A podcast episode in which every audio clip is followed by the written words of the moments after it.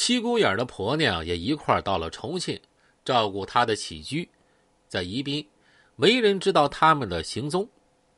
黄毛毛丧心病狂的报复林川金团伙成员，在一定意义上刺激了他对黄毛毛的反报复心理。黄毛毛的做法逼迫的林川金团伙别无选择，他们要在宜宾立足，他们要保存性命，只有弄倒黄毛毛，否则他们将永无出头之日。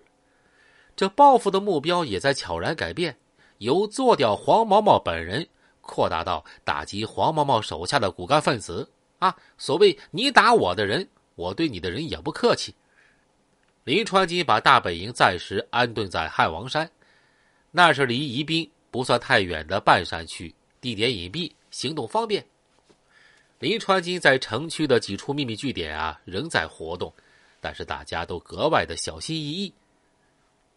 这一天，林川金的小弟劳改释放犯石勇从宜宾来了。到汉王山见林传金，林传金问了宜宾的情况，说：“石勇，你和于水运他们啊一起回去，你负责把住所安排好。事情我已经和他们几个交代好了，你们下去啊，去找黄毛毛手下的人，调到先通知我，我让你们动手，你们就动手，弄就弄疼他，不要扯那些鸡毛蒜皮的小人物。这一次。”一共有石勇、于水运、冯友、文东、王勇五个人下山，准备好四把自制火药枪和一支单筒猎枪，每人一把武士刀。在山上，林川金做了安排。这次行动由冯友、于水运负责。来到宜宾，石勇把他们领到九都宾馆的对面德月楼三楼一个居民户住下。这是林传金的着意安排，他派石勇早早下来，就是为了落实这套房子。房屋的主人不搁这居住，房子是空房。石勇秉承啊林武的指示，就租了下来。石勇按照林传金的指示啊，就把房子租了下来。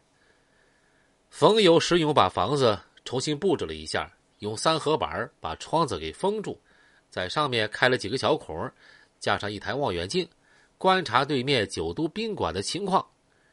九都宾馆那是黄毛毛集团的老巢，黄毛毛公司的总部啊就设在那儿，他本人也常在那儿居住。冯友等人潜伏在黄毛毛鼻尖下，每天行动有严格限制，尽量减少出入次数，不能惊动邻居。吃饭只出去一个人，买回盒饭在屋中就餐，空饭盒啊不能随便往外丢。以免引起注意，空饭盒在另外一间屋里已经堆得老高了。他们在潜伏点大约住了二十天，只是在晚上出来放放风。到了八月二十七日临近中午的时候，文东看到黄毛毛手下的王磊从九都宾馆大门口啊就走了出来。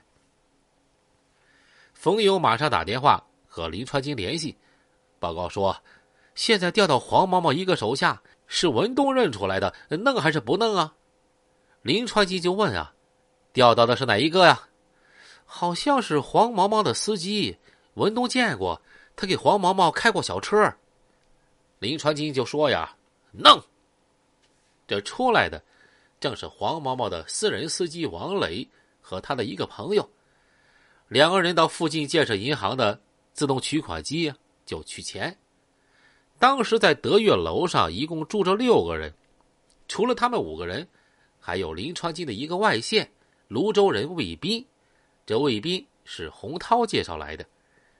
林川金有令了，大家立马行动，分别带好猎枪、火枪，藏好长砍刀。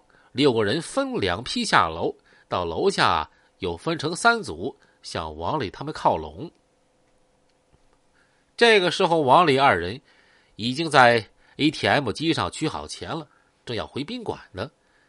王勇在马路对面站着，张斌和文东一路迎面朝着王磊他们走来。石勇、冯友在护栏外做接应。文东、张斌和王磊二人擦肩而过。这文东迅速拔出猎枪，对准王磊的后腰啊，砰的就开了一枪。这一枪正好打在腰椎上，这王磊应声而倒。冯友从护栏上跳过去，用片刀在另外一个人的头上就连砍几刀。